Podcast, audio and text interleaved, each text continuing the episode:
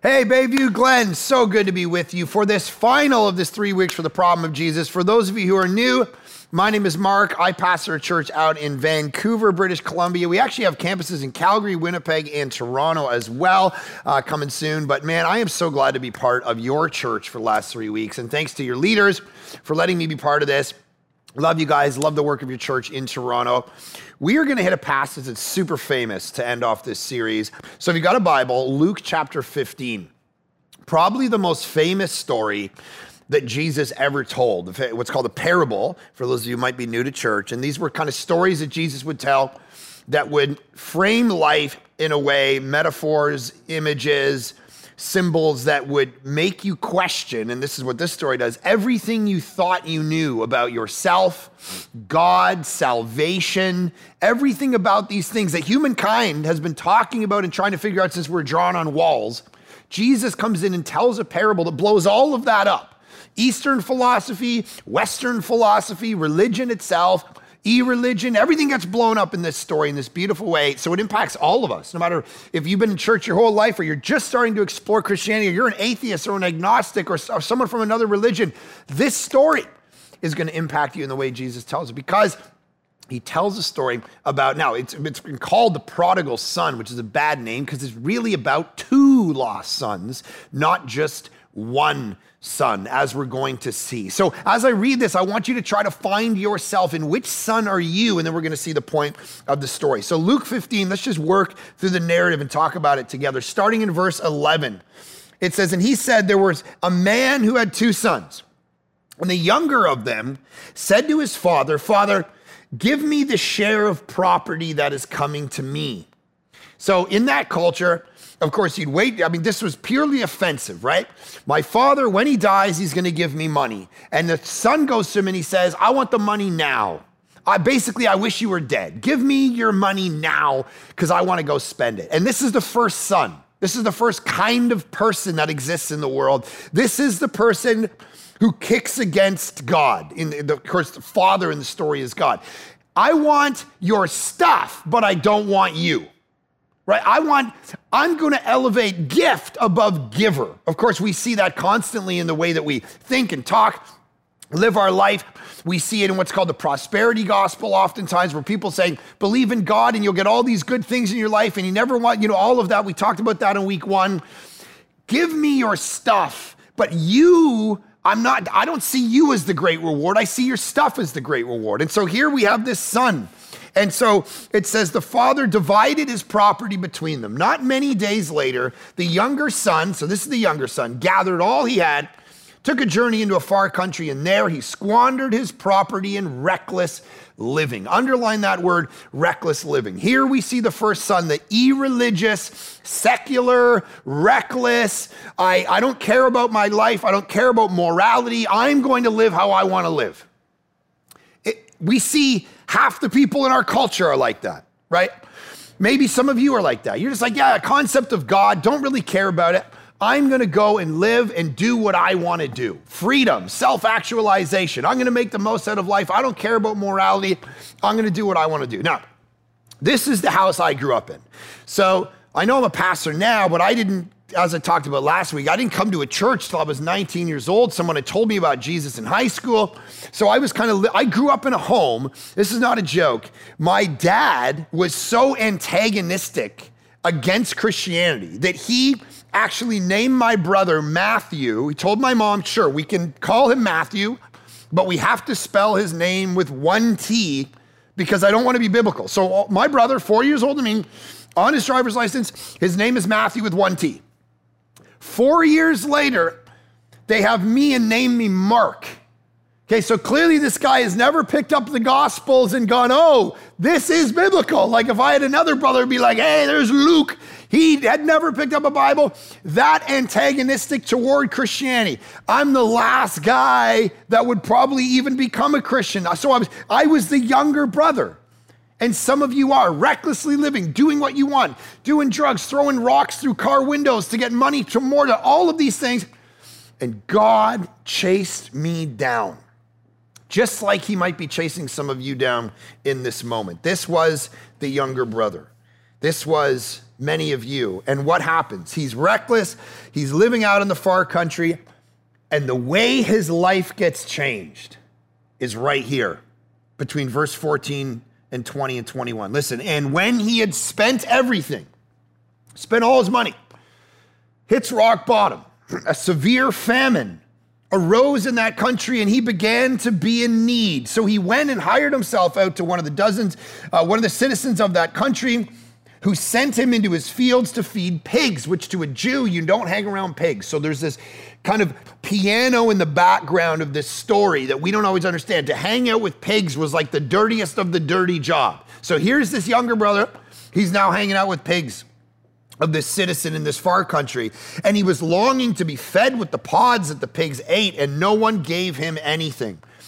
Verse 17, but when he came to himself, he said, How many of my father's hired servants have more than enough bread, but I perish here with hunger? I will arise and go to my father, and I will say to him, Father, I have, now underline this, I have sinned against heaven and before you. I am no longer worthy to be called your son. So here's how the irreligious, secular life gets changed.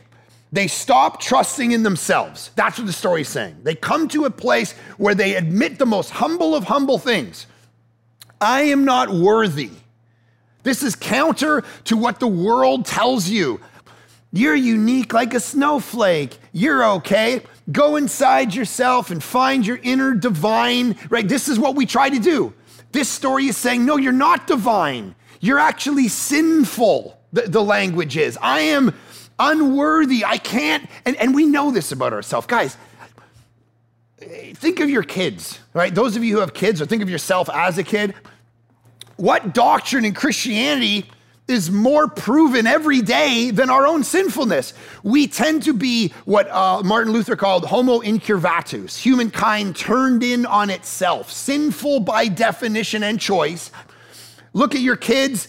They're narcissists. They're little, little devils, those kids. They just do what they want to do when they want to do it. And they cry and they whine until they get what they can get. That's what, I mean, I remember, man, I got uh, 14, 12, and 10 year old daughters. But I remember, man, when my daughter was three, I'd drive around. I'd go the wrong direction. She'd be like, Daddy, wrong way. I'd be like, buddy, you don't even know how to spell your own name. So there's that. Just Watch the bubble guppies and shut up, all right? What, what are you doing? And she would, hey, dad, you did this wrong. This is how she was. I remember I walked into the bathroom one day and she's sitting over the toilet. No joke. She has this like roll of toilet paper and she's like, donkey? I'm like, no, donkey, don't do that, all right? Because it's gonna overflow. No. Uh, yeah, that'll, no. Okay, do it then. All right, so she shoves it in there and she flushes it, and it bubbles up and starts overflowing. I'm like, ah, see, I told you. My wife's like, which one of you is older? What is actually happening right now? All right? This is the utter sinfulness of humankind. We kick again, and we don't, we have all these glorious things about our life, and we don't even know it. My kids growing up, be sleepovers and great food and uh, uh, trampolines, and they think they did it. Right? They don't recognize this as like, I'm like, hey, uh, daddy did that. No, that's just the way it is. That's the way the universe is. This is how we live. We think we're making it, you think you're making it happen. You think you got money because you got money because you just work so hard and you don't understand the grace of the Father that has allowed you such a life. Every day, you should wake up and just be like, ah, like, I'm alive. That's crazy. You should, every day should just be like, oh my goodness, I can't believe I'm existing right now. This is a gift from the Father. The book of James says, every good and perfect gift comes from the Father of lights. Breath in your lungs, food, beauty, love, music. It's God, it's God, it's God. A human centered theology will say, You did it, you worked hard for it, it's all about you. This story goes, The Father gives things. The question is, do you take them and do you say, I'm not worthy? Or do you say, man, I'm worthy? I'm so worthy that God gives me these things. Those are different approaches. And the only way you find salvation in the end is when you come to the end of yourself. When you stop believing in the story that tells you you can make life happen, don't worry about it, you're awesome. I uh, live in the West Coast, and I remember going to this coffee shop a little bit ago, and there was a, a jar sitting there, like when you walk up to the counter, you buy your thing, and, and it's tips, and it was called the Karma Jar, right? Karma Jar, man. You throw a little money in there, karma's gonna give it back to you. And this story just came out and called out two things. It said, New Ageism is wrong. You're not divine. But it also says that you're not, on the flip side, an animal because you're a son. You're a daughter of the Father. You're a child. You're not simply part of the animal kingdom doing life by instinct only. There is a sacredness about you. You're made in the image of God. That's the image. And yet, we're lost. Right? We're not found yet. We're prodigal. We're, you know, I like to say, uh, Revelation chapter 3, you know, Jesus looks at the church and he goes, You're wretched, pitiable, poor, blind, and naked. And I've always said, once we get our building, we're looking to build a building as a church and uh, starting a campaign uh, up again early next year to, to get a facility because we rent everything and we need a headquarters out of which to do our ministry. And so I'm gonna get, I'm gonna put that verse above the auditorium, all right? you are wretched, pitiable, poor, blind, and naked. Welcome to Village Church, right? So, because that puts us where we're supposed to be, we're lost, guys. And if it's all about you and if you're fine and if New Ageism is true, then you don't need saving. You'll never come to understand what this younger son comes to understand that I got nothing without him. I need to come to the end of myself to actually ever be saved. That's the reason you lie. That's the reason you cheat. That's the reason you spin things when people tell stories. It's the reason you do what you do because you're lost. That brokenness is an essential part of your identity if you're ever going to get salvation, if you're ever going to see transformation in your life. People think, oh, you're a pastor, you must not sin. Guys, there's moments where people will walk up to me in the auditorium or whatever when we were gathering He'll be like, hey, Pastor, you get that email? Oh, yeah, I got that email. That was wonderful. What you said in there, thank you. And I'm like, wait a minute, did I just lie? Why did I do that? Because in that moment, I'm like, I'm believing that my reputation is more important than listening to the first of the Ten Commandments, which is, have no other gods before me. In that moment, I lie because what comes before God in truth is my reputation. I want the person to feel valued, so I'm going to lie. What is, what is that? It's because I'm lost. That's the default setting of the human heart lostness. Think about what you can learn about your lostness as a parent. I remember when my daughter, my first daughter, Sienna, was one or two, I took her to a, a public pool and we were swimming. My wife was away. It was the first time I took my young daughter to the public pool, and we're all swimming and we're, we're, having fun. And we get out of the pool and we go into the locker room, and it's freezing cold in the locker room. And I only brought one towel. And I'm like, oh man, only one towel. And so here's my daughter, and she's looking up at me, and I'm sitting there with a towel wrapped around myself.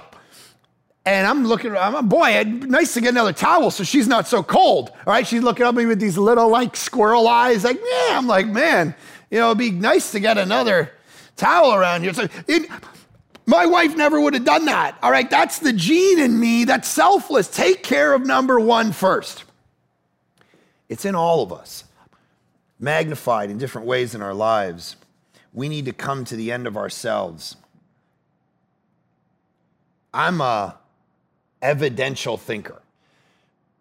I, am I'm the younger son in the sense that I'm, I grew up irreligious, secular, skeptic, philosophy. When, when someone started telling me about Jesus, I'm like, I need to know, I need to be convinced of the evidence of Christianity. I'm not just going for the heart.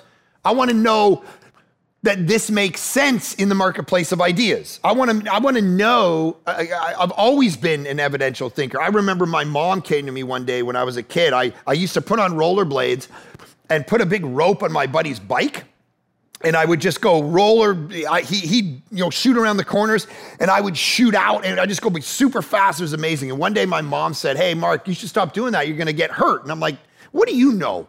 Show me the evidence. What are you talking? I'm not going to get hurt. What are you talking about?" So, week later, my buddy's going around the corner. I shoot out like this, super fast, and there's a car coming right at me full speed.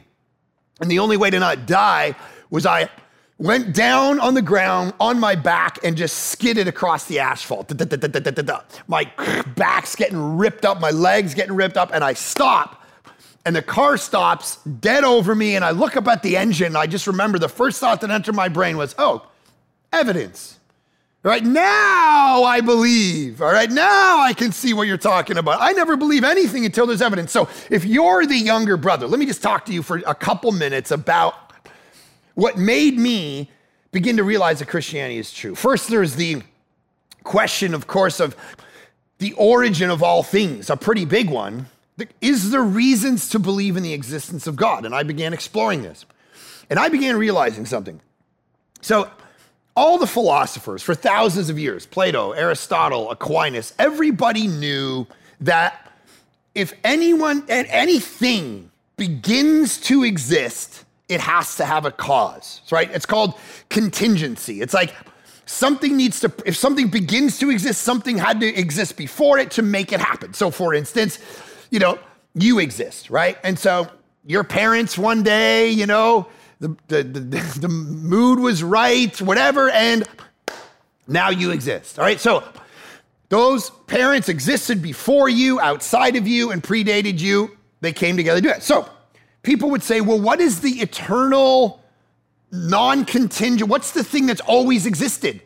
And for thousands of years, people would say, well, the universe. The universe is the thing that never began to exist. It always existed, so we don't need God until the 1930s. When Edwin Hubble looked through his telescope and realized that all the planets were moving apart from each other, and he started to rewind the clock back, and he realized that billions of years ago, the universe actually began to exist. It had a birthday. All time, energy, matter, space came into existence in a single moment, and all every all space even is expanding ever since. And so this pushed the philosophical question back to whatever begins to exist has to have a cause. Now we know the universe began to exist. Now the universe has to have a cause. And I began realizing that actually philosophically and scientifically, the deeper science has delved into biology, astronomy, uh, the moral ethical questions, philosophy, history, literature, the more legitimate Christianity has become, not less. The, we've, when Darwin was doing his work, he couldn't see into DNA. He was looking at bones and wings and doing external microscopic things. But now we've got into DNA strands and we've realized that there's a language built into our humankind. There's literally a language, one scholar, Francis Collins, calls the language of God, built into humankind. I mean, this is pointing toward the existence of God, and that began to bother me, like it might bother some of you younger sons. I don't want to believe in this. Or what about uh, the question of morality? Why do you believe in right and wrong? That should bug you. It bugged C.S. Lewis, who later in his life, as an Oxford professor, said, I don't want to believe in any of this, but why do I know the difference between right and wrong? Why do I know that murder is wrong, genocide's wrong? Why do I have this sense of justice? I want to constantly fight for justice on my social media page. Why is that? Because if we were if we just developed out of animalistic instinct, we wouldn't have an objective moral value that said that is always right and that is always wrong. And of course, the postmodern response to that has been well, let's just say that all morals are relative and subjective to the person. There are no objective moral values. There's a problem with that. Try to step in line at the grocery store and see if anybody believes in objective moral values. I remember uh, here in Vancouver, we have uh, we live right near the border, about 10 minutes from the border. So there's the normal line where you sit for three hours. Uh, of course, before COVID. Now there's no one there because you're not allowed to go. And then there's the Nexus line. And the Nexus line is this special group of people who go get their applications and they get a card and they can just zoom by everybody and go right down to the state. So I remember I had just moved here. I didn't know any of that. And so I'm getting line. I see this three hour line and then I see this empty line. And I'm like, sweet. Sure, Nexus sounds good. So I just whoop, jump into it and boom, I shoot down past three hours of traffic. Right at the end of it, I turn into the normal traffic because I realize, oh, I don't have one of these Nexus cards. I turn in and I'm right in front of these three guys in a big pickup truck and they are angry. I mean, I just cut in front of them and they are jacked. They're yelling and screaming. They're all like, they're hunters, they're big guys. They just came from killing something for sure. And I'm like, oh my gosh, what is going on? And I'm seeing them and they're screaming and yelling. So now, when you're, uh, you know, built like me, you tend to not fight very much. And you really, if you get into trouble, you have one of two outs. You either run really fast or you act crazy.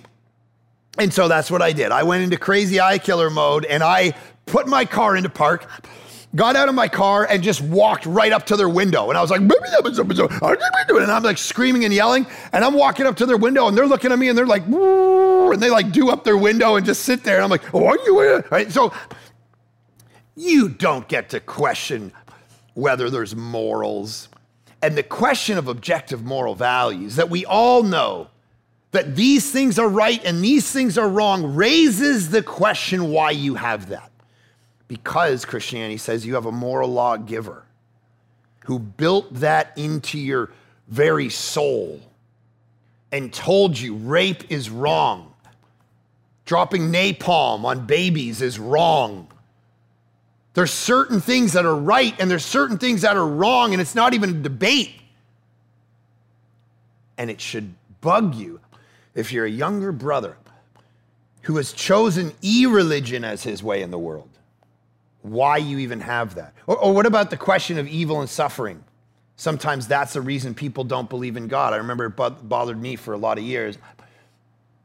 What you got to understand about that question, though, is the fact that evil and suffering bug you is itself an evidence toward the existence of God rather than away from Him, because you wouldn't even have a category called evil without God wiring it into you. You, you would just say, I don't like that a, a, guy walked into a movie theater in 2012 and, and, and shot a bunch of people and killed them. I just don't like it, but you can't say it's decisively wrong unless God gave you the category that says, This bugs me. It's an evil, not just something I don't, it's evil. And if you want to say there's evil, then you have to say there's God because God's the one who defines good and evil. He's because if it was just nature, you would look at nature and you go, man, red, red in tooth and claw. A, a, a lion kills a zebra. He doesn't murder a zebra. So then, where did we as humankind ever start to go, oh, now I have consciousness and something becomes murder? Something becomes wrong versus just killing something for the sake of survival and instinct. Maybe for some of you, it's a question of the Bible, and you go, I don't legitimately believe in the Bible. Look, I had a huge question. I would sit outside and smoke my cigarettes and read the Bible because I was like, if I'm going to believe in this, I want to believe in this. And here's what I began to see as I read the New Testament. I saw all these reasons that now I realize scholars point out for the legitimacy of the Gospels. The fact that they include, for instance, so many stories that have counterproductive content if you're trying to just make Jesus up. If you're just the early church, like Dan Brown says in the Da Vinci Code, the early church just made Jesus up. Just coming up with myths, coming up with legends, coming up with stories. He walked on water. He did this. He all made up. If you're doing that, scholars point out, then leave out the stories where Jesus walks into a village in Mark 6 and it says he can't heal anybody. Just delete that because it's going to mess everybody up. What do you mean he can't? What about the stories where people walk up and go, hey, do you know when you're coming back? Hey, are you God? Uh, yes, I'm God. You know all things. I know all things. When are you coming back? No idea. Only the Father knows that. What about when he's sitting in the garden and he's pleading, God, can you take this cup from me? Just take that part out. Whitewash Jesus. Make him look like the Braveheart who just like on the horse, I'm coming in. I have no doubts in life at all. I'm the man. I know what I'm doing. Don't have him crying in the garden. And the most secular of scholars go, all of these and a bunch of other reasons vindicate the Gospels, show them to be trustworthy, that they were written so short after the events that it's basically like reportage in the scope of history. 40 years after, most religious, they were getting written 500 years after. And what that means is people were alive at the time who could say that didn't happen and that did happen, and the Gospels never would have traveled anywhere. That's why that names people. This guy's the son of that guy. Go ask him, he's still alive. And then, of course, the resurrection, the legitimacy of the resurrection. Nobody can explain the rise of the early church, the empty tomb. Just go and get the bones of Jesus. If you find the bones of Jesus, Christianity is over because Christianity, this is very important, is not a mythology. It's not a philosophy. It's not an ideology of life. It's not a religious uh, worldview. It's about a historical event that if it didn't happen, then we're wrong. Even more than just like the teachings of Jesus. This is about the death and resurrection. So prove the resurrection wrong, all of it gets tossed out. It would have been very easy to do that if Jesus didn't really rise from the dead, the Roman Empire could have just. And then people say, okay, what is a better theory? I was watching the Discovery Channel official counter theory to the fact that Jesus really rose from the dead. Uh, when, when I was exploring Christianity, and they were like, okay, here's what happened to Jesus. It's called the swoon theory. He went up on a cross and he kind of passed out. They thought he was dead. So then they threw him in a pit and then he just what? Guys, if the Roman Empire knew how to do anything, it was kill people, all right? They would crucify 6,000 people on a single day. They didn't tend to take guys off crosses and throw them in a pit, and then they were like, Whew, that was close. Like moving on with life. Guys, the resurrection really happens. All of this is the stuff that came together to convince a younger brother like me and maybe some of you need that convincing, that you need to come to understand the humility it takes to be the younger brother and say, I'm at the end of myself. I can't save myself. That's the key for you. Look at the beautiful response of the father. Verse 20. And he rose and came to his father, but while he was a long way off, his father saw him, felt compassion, and ran and embraced him and kissed him. Some of you younger brothers view God to be malicious, angry, sitting in heaven, lasering light beams down at every immoral thing that you do. He knows everything you do, and the minute you pivot to Him, He starts to run towards you, kiss you, embrace you. This is how good He is. And look at what He does. Father, I've sinned against you. I'm no longer worthy to be called your son. But the father says to his servants, of course, the father interrupts his speech Bring quickly the best robe and put it on him, and a ring on his hand, and shoes on his feet, and bring the fattened calf and kill it, and let us eat and celebrate. The robe would have been, the best robe would have been the father's own robe. He gives him his own robe. Christianity explains that as the righteousness of God gets put on us, he kills his most prized possession, the fattened calf, and kills it and celebrates the return of this son who, because of humility, has now trusted in the love of the Father. And the Father celebrates him. Is that your life? I want some of you today to actually give your life to Jesus. That's what this story is trying to draw out of you a loving Father who runs after you He's what theologians call the hound of heaven. He's not sitting up there hoping you can figure out some incantation and get him. That's Gnosticism. You need a special knowledge and special incantations and wording. The Father goes, You get a heart of humility that says, I can't save myself. I run towards you. I save you. I love you. I sacrifice my most prized possession, my own son, Jesus he dies in your place. And when you take that death on yourself, we celebrate. Now, lots of sermons at that point when we tell this story end there. But here's the problem there is a second son, which is the son that is the category that is the rest of you. If you don't find yourself in that first son, you will find yourself in the second son, which we oftentimes forget. Verse 25 His older son was in the field, and as he came and drew near to the house, he heard music and dancing, and he called one of the servants and asked what these things meant. And he said to him, Your brother has come, and your father has killed the fattened calf because he's received him back safe and sound. But he was angry and refused to go in. His father came and entreated him, but he answered, Look, these many years I have served you. I have never disobeyed your command. Underline those in verse 29. Yet you never gave me a young goat that I might celebrate with my friends. But the son of yours comes who's devoured your property with prostitutes. You killed the fattened calf for him. You know what this is? This is the other way to be lost religion. I have done all your rules. I've never watched a rated R movie. I've been to church every week since I was a kid. I was born in the pew.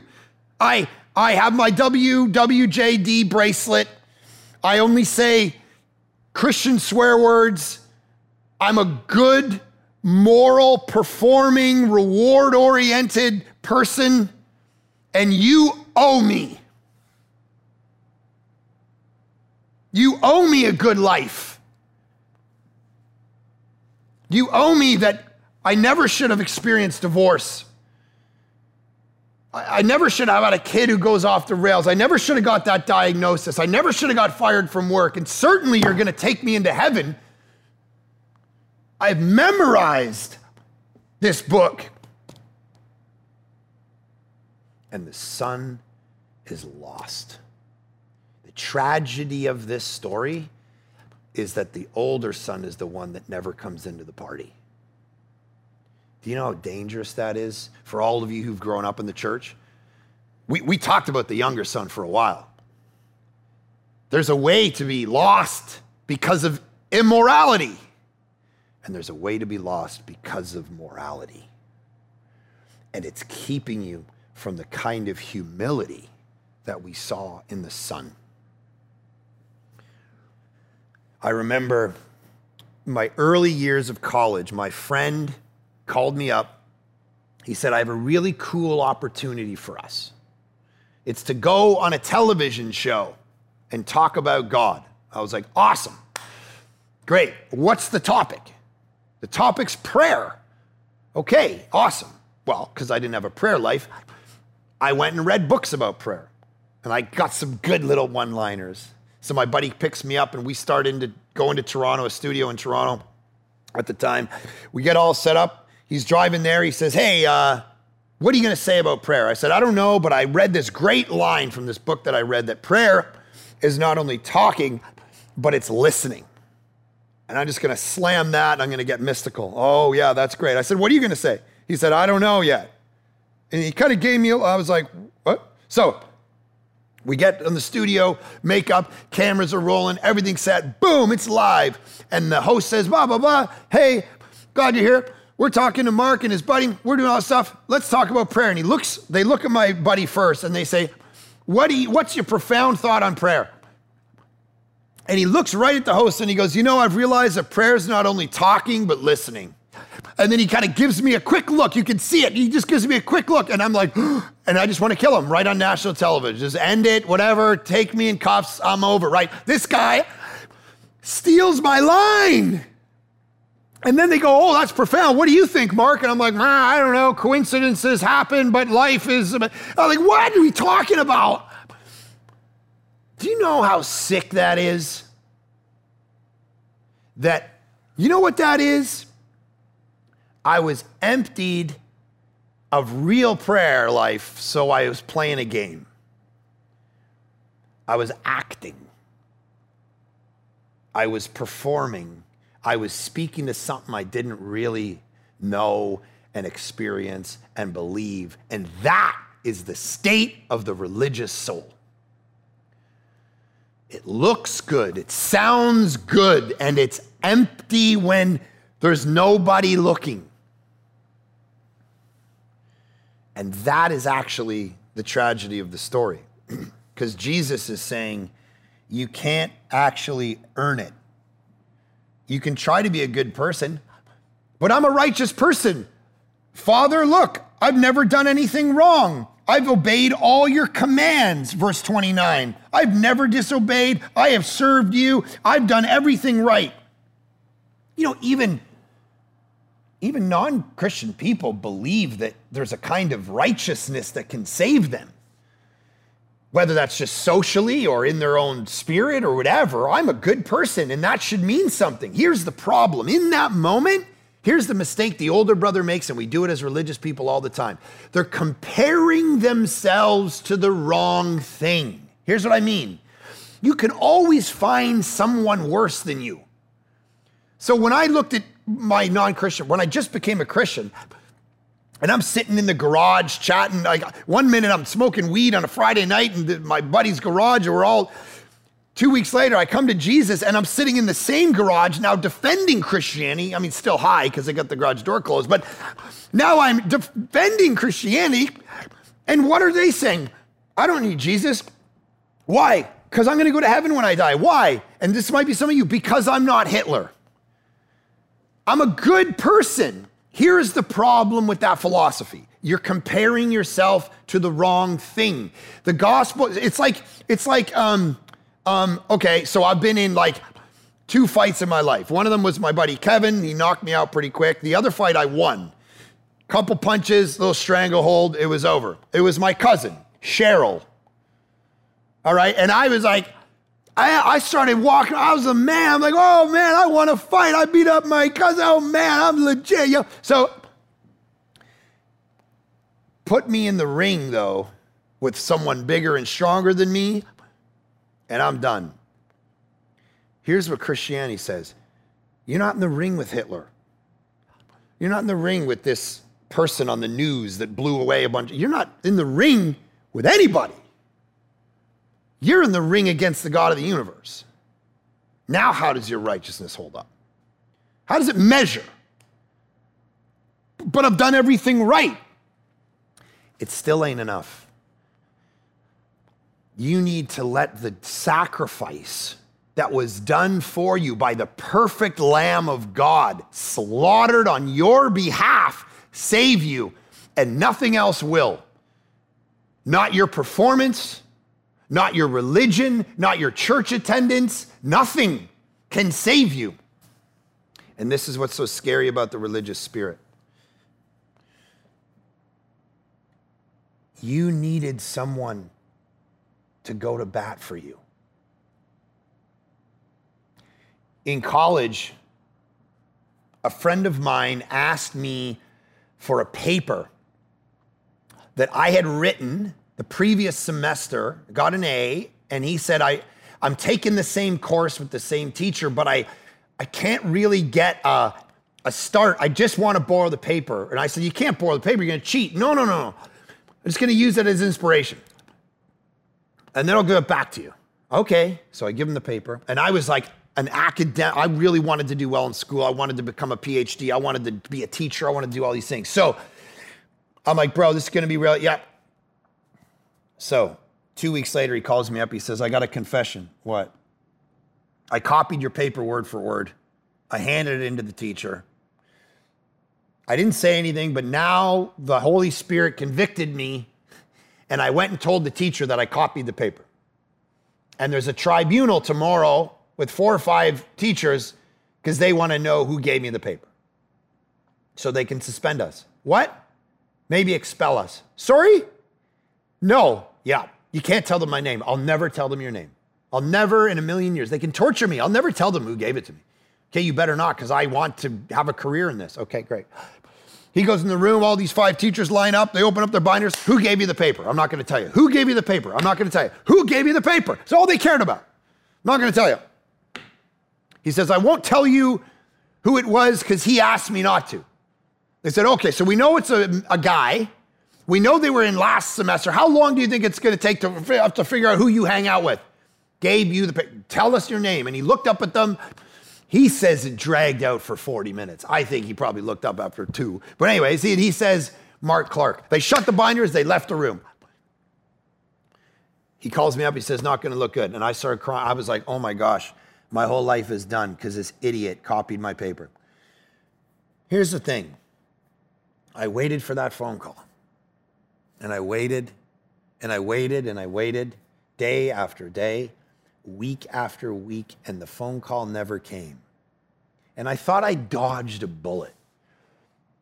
Until a couple years later, someone in passing had told me that one of the professors had heard about the tribunal and had written them an email on my behalf, calling out the whole spirit of the meeting and said, If you go at Mark, I'm going to come for you. All of their wrath got satisfied because a substitute stood in my place and went to bat for me. And I think about that image constantly when I read the picture of the gospel that Paul writes in Romans 3 and Galatians 2 and the picture of Jesus dying as a substitute on my behalf so I never feel the heat.